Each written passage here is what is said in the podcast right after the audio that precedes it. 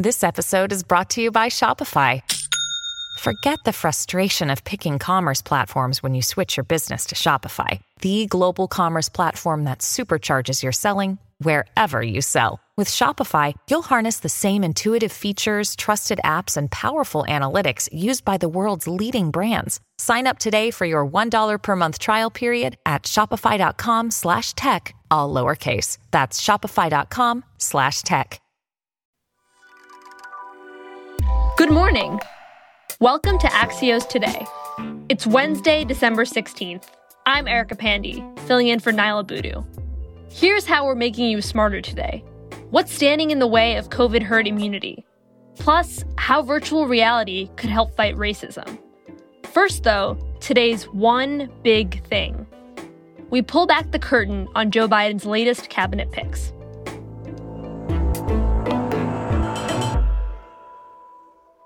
This week, we're hearing about even more cabinet nominations for the Biden administration.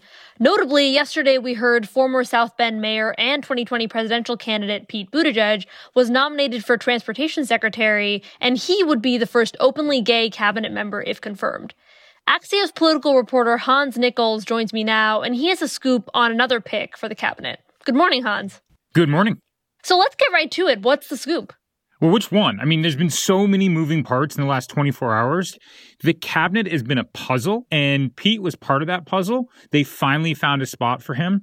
And now they're casting about for even more diversity. So I think what you're referring to is Michael Regan to be the EPA administrator. We're really close to saying that's a totally done final deal, but we're just not quite there yet. And Hans, another thread you've been reporting on is a possible Republican in the cabinet. Yeah, they are absolutely looking at bringing a Republican into the cabinet, probably at Commerce. There's some pros and cons here. The pros is you kind of get to reach out to Republicans, send them an olive branch, let them know that you understand their concerns. The cons are who is this person going to be? I mean, if it's a Meg Whitman type Republican, a never Trump Republican, that doesn't really get you much with Trump's base.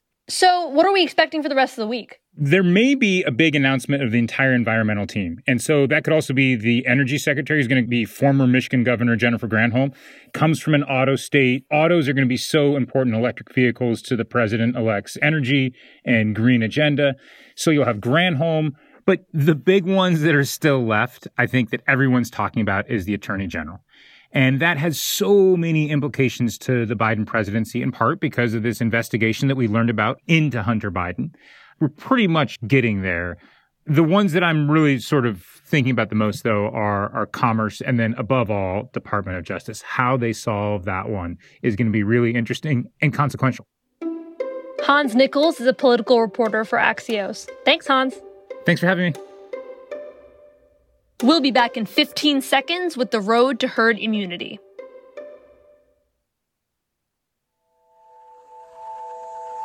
Welcome back to Axios Today. The race to get Americans vaccinated against the coronavirus kicked into high gear this week. The first shipments of the Pfizer vaccine went out on Sunday, and then on Tuesday, the FDA confirmed that Moderna's vaccine was safe and effective against the virus in adults. That could clear the way for emergency authorization of a second vaccine in the US as early as this week. But if we want to get back to normal, we'll need to reach herd immunity. And Dr. Anthony Fauci says that that means close to 85% of Americans will need to be vaccinated. There are still many hurdles to jump before we get there. Sam Baker is Axios' healthcare editor. So, Sam, the first hurdle I want to talk about is these so called vaccine deserts. What are those? Yeah, we are still dealing with this sort of fundamental problem where in rural areas, you don't have a lot of hospitals. In some communities, you don't have a hospital at all. The closest pharmacy, if the pharmacy is equipped to handle this vaccine, might be a pretty far drive away.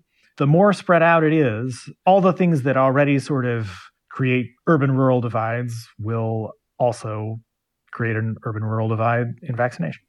So the next hurdle is that even after we get that vaccine to people, a significant share of Americans say they don't even want to take it. We've seen healthcare and government officials come out and speak in support of the vaccine. Has that been effective at changing minds? It's too early to tell. It's not necessarily that a ton of Americans are dug in and say, I'll never take a vaccine. There are some people who say that, but there are more people who say, this seems like it's moved pretty fast. Is it safe? I want to know it really works. Those are questions that can be answered. As you see more people get the vaccine, and as that gives us more information, we will start to see, hopefully, the vaccines will earn their trust.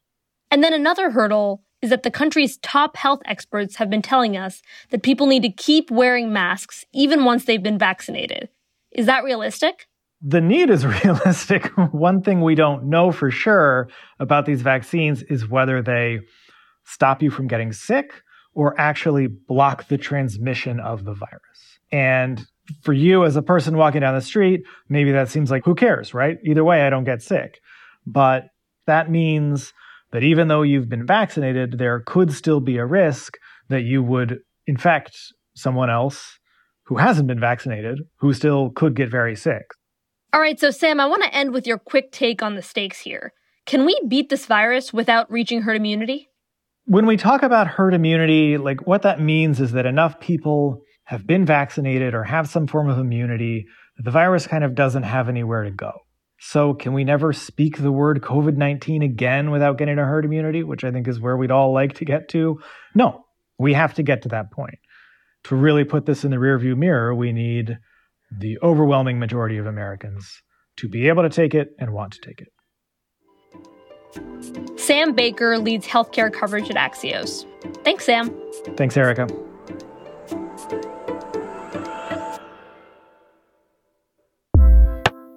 The pandemic has been an accelerant for all different kinds of tech, and VR is just one of them.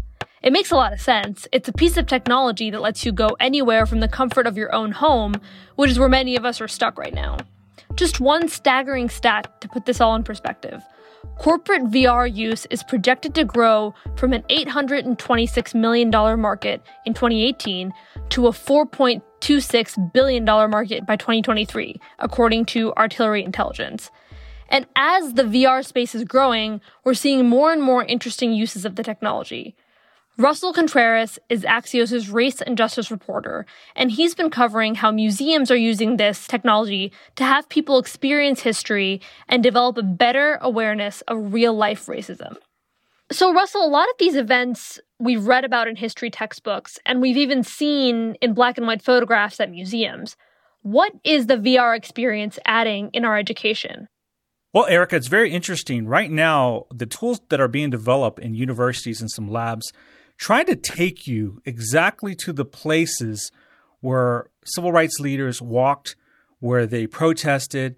When you put on these headsets and you're transported, say, like to the 1968 sanitation worker strike, at the heart of racism is the idea that a man you get the feeling that you're actually there and you see marchers peacefully strolling down the street.